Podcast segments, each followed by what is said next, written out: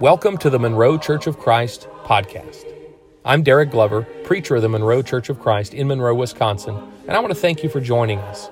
I hope that you'll subscribe to our podcast, leave a comment or a review on iTunes, and share it with a friend, family member, coworker, or someone that you think would be interested to know more about our Savior, Jesus Christ.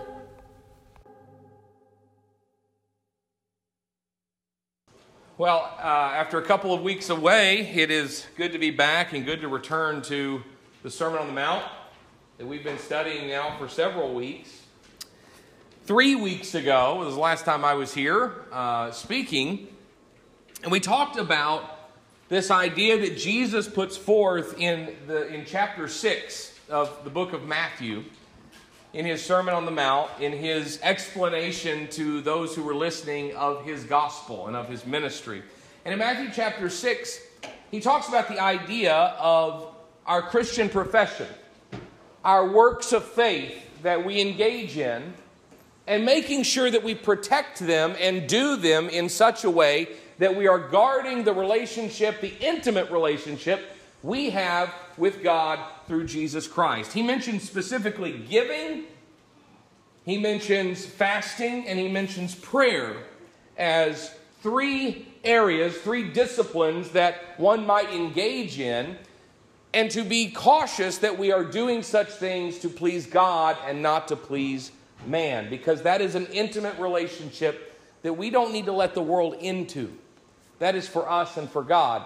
Now, it's important to note Jesus isn't saying this because God is competing with the world. God's not in competition with this world for our attention. He's already won that battle. He's already, he's already won that contest. He's not fighting with the world as an equal competitor for our attention and our affection. If you read the words of Christ when he talks about praying in the proper way, fasting in the proper way, and giving in the proper way, he cautions that if we do things to be seen of men or do things for the glory of mankind, we will receive our reward in full. He's cautioning people that that is what you're after and that is what you will receive, and that is the problem. It's not that God is trying to win a popularity contest, it's that God wishes for us the fullness of His blessing and the fullness of the glory of faith, and we give that up when we choose to serve mankind. Jesus' words in the first half of chapter 6 are a cautionary warning that we not settle for less in our relationship with God, but that with intention and with care and with diligence, we seek to please God above man. And that theme is continued, and it's unfortunate the way that we look at the Sermon on the Mount sometimes. We don't often read the whole thing all at once, all the way through. We break it up and compartmentalize it into little sections. And we read it and study it in those sections. And, and unfortunately, that sometimes is the format we have to do, and that's okay. But we do need to remember that this was spoken as one, one, uh, one sermon, one lesson, all at one time. And so themes carry through. So when we end about, uh, you know, your father do- sees what is done in secret, verse 18 of chapter 6, we go into the next verse, which continues the theme. And the theme is that our relationship with God is one that we should invest in. We must invest in our relationship with the Father in order that we can receive all of the blessings that He has to offer us in this life and the one beyond. Let's begin reading in verse 19. Do not store up for yourselves treasures on earth where moth and rust destroy and where thieves break in and steal, but store up for yourselves treasures in heaven where neither moth nor rust destroys and where thieves do not break in or steal. For where your treasure is, there your heart will be also. We hear the phrase used sometimes um, and, and we take it in a figurative sense that when we do a good deed, when we participate in a work of faith, that we uh, that it's another jewel in our crown. You've heard that phrase? You, you want a jewel in your crown. Well, we, we say that figuratively, of course, because we know that the things we do in service to the kingdom are not intended to earn us some blessing in heaven, some greater blessing in the, the next life. We know that we're not actually literally building material wealth or material gain for a life that is to come. That's not what he means when he says store treasures in heaven, not on earth. It's not a question of earning something special from God, it's a question of focus, it's a question of intention, it's a question of where we draw our, uh, our significance from. Do we draw it from pleasing those around us in this life, draw it from pleasing mankind, or do we draw our significance from being in service to God and in service to our Lord Jesus Christ? What we're storing up is not anything material, it's not anything tangible. What we're storing up is where we place our emphasis in life, where we put our focus. It is a question of investment. How are we investing our time, our deeds, and our faith in the life we have to live here on earth? If we're investing it in pleasing people around us, and don't get me wrong, when I say pleasing the world around us, I don't mean living at peace with the world or having a good relationship within a community. Paul talks a lot about that in the New Testament as being a key component of living a faithful and profitable life spiritually. We have to have good relationships with those around us, both in and out of the kingdom of God. But our investment, if it is in pleasing and gaining the approval of this world at the expense of our relationship with God, then we have invested in something that is so fleeting and so temporary. Because, as he says, we're moth and rust destroy. Essentially, when this world is over, when this life is over, when you're done on this earth, all that you've invested in those people around you, it goes up in dust just like you. It's no more. But if you've invested in your Heavenly Father, if you've invested in a relationship through Jesus Christ with God Almighty, there is a great reward both in this life and the blessings we receive through Him, but also in the next life that we have a place secured with Him through the blood of Christ and by our obedience and our deeds. So he urges us to put our investments in the things that are everlasting. Then, verse 22 the eye is the lamp of the body. So then, if your eye is clear, your whole body will be full of light. But if your eye is bad, your whole body will be full of darkness. If then the light that you that it, if then the light that is in you is darkness, how great is the darkness? In other words, if, if it's so dark you think it's light, you sure are in trouble. You've become disoriented. You've become confused. And again, this is one of those that we seem to shift. This is something we would cut out. And sometimes we're guilty of slicing and dicing the Sermon on the Mount into nothing more than some proverbs. It's, it's way more than proverbs. Proverbs is a wonderful book full of wise sayings, but that's not what Jesus is doing here. He's building a case for something. He's building a case for 100% absolute dedication to God and nothing else. And why is he building this case? He's building this case because it's a problem. Most of what he addresses are problems that have crippled the people of faith, the believing people of the time, in their pursuit of God. And it makes sense in the context of the old law but these are also problems with humanity in general. And so they are very meaningful to us because we suffer from these same problems. We struggle with these same conflicts. And the leaders of the religious world in the Jewish community of the time of Christ had become corrupted by their relationship with the world.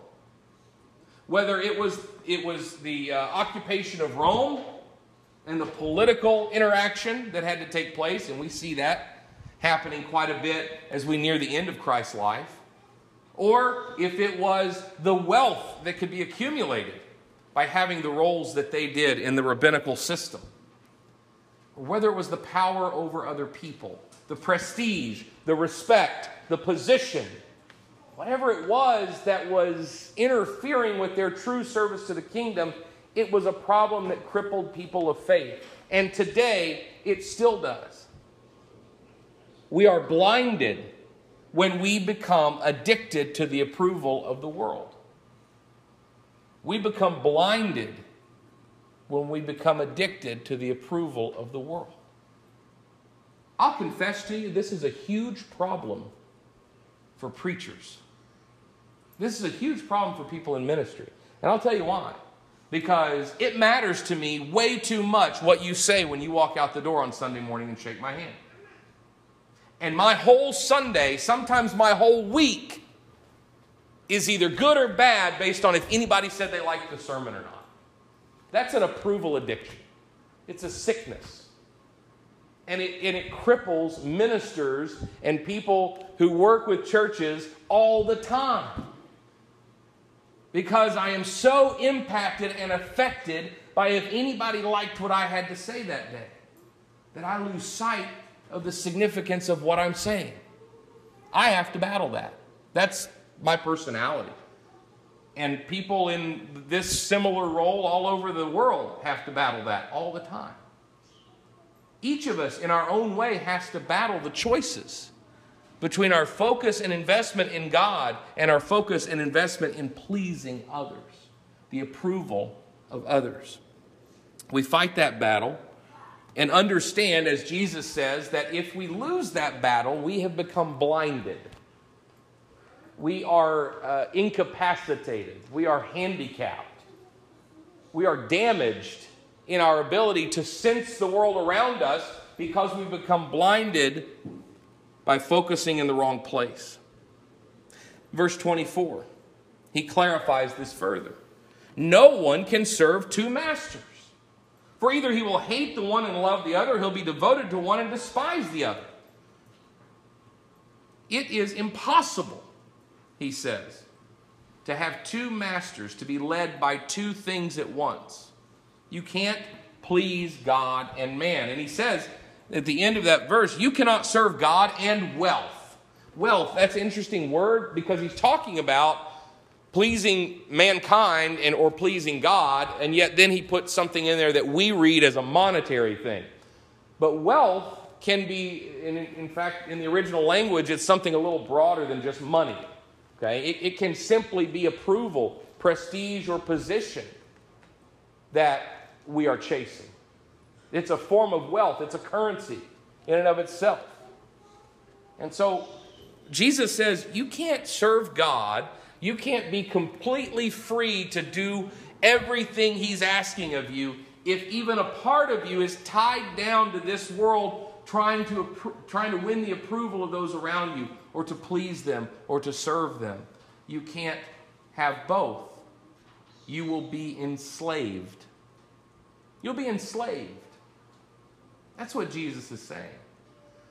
That which makes you can also break you. If we rely on this world for our value, for our approval, for our significance, for our position, and our blessing, then just as quickly as we receive it, we can lose it. That's why it's a miserable existence to live that way. As, a preacher, that's why it's a miserable existence to rise or fall based on whether someone complimented your sermon every Sunday. Because that means just as easily as I can have the best day of the week, I can have the worst day of the month. You can't live like that. You can't live at the mercy of something. And in this case, Jesus says you can't live at the mercy of wealth, of earthly gain, whatever that looks like in your life. You can't live at the mercy of this world. It's a fickle place. You can't trust it. It will, it will whip you around, wring you out, and throw you to the side of the road. It's not worth pursuing. And being enslaved to something. Uh, you know, when we read that you can't serve God in wealth, and sometimes we read that and go, well, good, I don't have a lot of money, so I'm probably not at risk there. You don't have to be rich to be enslaved by money. You don't. I mean, I, I, I, have been, I've been on unemployment. And I remember waking up every Tuesday morning making sure that check hit my account. That was the most important day of the week when I was unemployed. I've been on food stamps. I remember what day of the month that stuff hit the account so that I could go buy groceries. That was the most important day of the month. And I would do whatever the Department of Human Services told me to do to keep those benefits while I needed them. I was enslaved. And there's nothing wrong with those, those benefits. Those are there for people to take care of them when they need it. I understand that. But it's very easy to find yourself in the grip of it. It's very easy to find yourself in the grip of earthly gain and earthly approval. It's very easy to give up control of yourself to a fickle world that doesn't really care about you. It's much harder to ignore the calls of this world, to pursue the holiness and righteousness of Christ, to fully give your life to God in service to Him, knowing that you won't hear the accolades, you won't attain the position, and you won't receive the blessings of the world. But you are storing up, investing, and later to cash in rewards in, an, in the next life. The blessings that this that we can be achieved in this life through service to God and the glory of eternal life when we arrive there. It's a much harder task to serve something we can't always see or hear, to receive blessings that are not always instant in their gratification. But the alternative is that we're blinded, that we're handicapped, that we're held back, and that we're enslaved to the world around us. When we give ourselves to God fully, with intention and with purpose and with diligence, we receive blessings. And here is one of them. Jesus says, beginning in verse 25, For this reason, everything he's just said, okay, you can't serve two masters, focus on pleasing God, not pleasing man. And for this reason, he says, I say to you, do not be worried about your life as to what you will eat or what you will drink, nor for your body as to what you will put on. Is not life more than food and the body more than clothing? Look at the birds of the air. They don't sow, they don't reap or gather into barns, and yet your heavenly Father feeds them. Are you not worth much more than they? And who of you, by worrying, can add a single hour to his life? And why are you worried about clothing? Observe the lilies of the field, how they grow. They do not toil or spin. Yet I say to you, not even Solomon in all his glory clothes himself like one of these. But if God so clothes the grass of the field, which is alive today and tomorrow is thrown into the furnace, will he not much more clothe you? You have little faith. Do not worry then, saying, What will we eat? What will we drink? What will we wear for clothing? For the Gentiles eagerly seek all these things, for your heavenly Father knows that you need these things.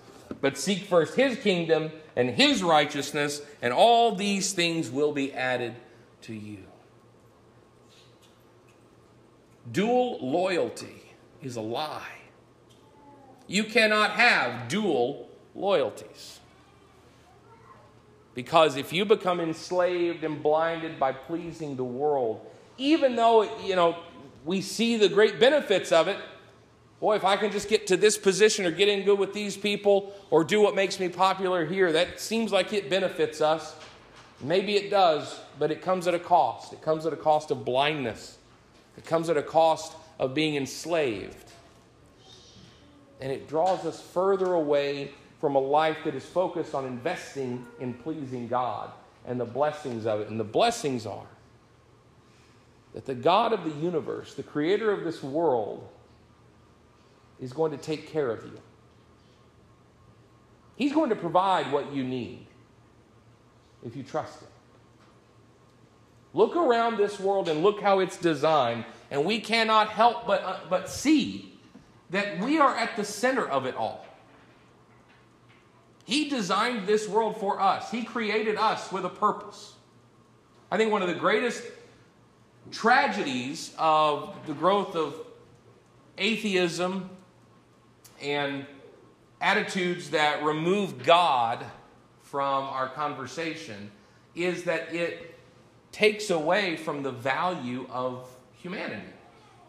When we begin to see the world and all its creation as equal, we lose a sense of our purpose and our creation. You were built intentionally by God.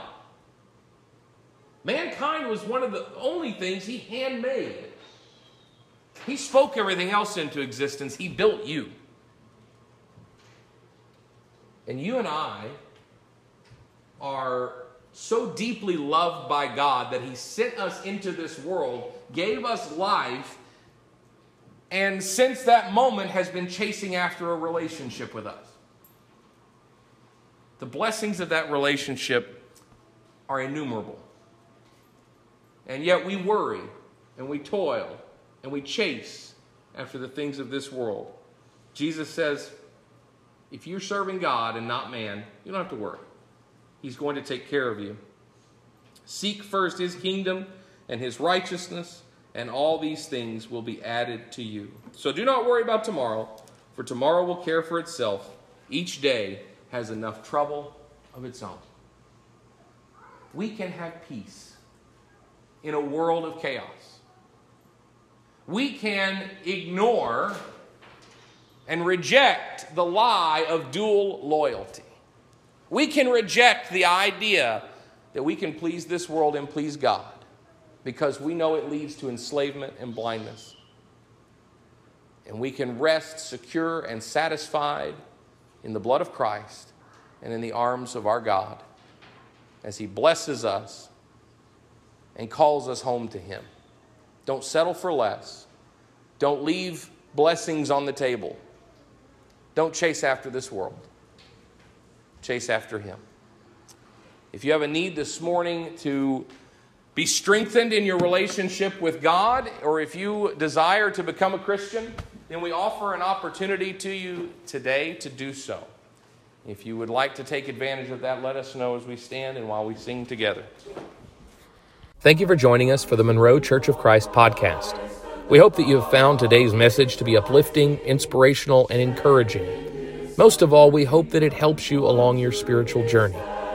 If you have any questions or comments or would like to drop us a line, you can do so at monroewicoc at gmail.com.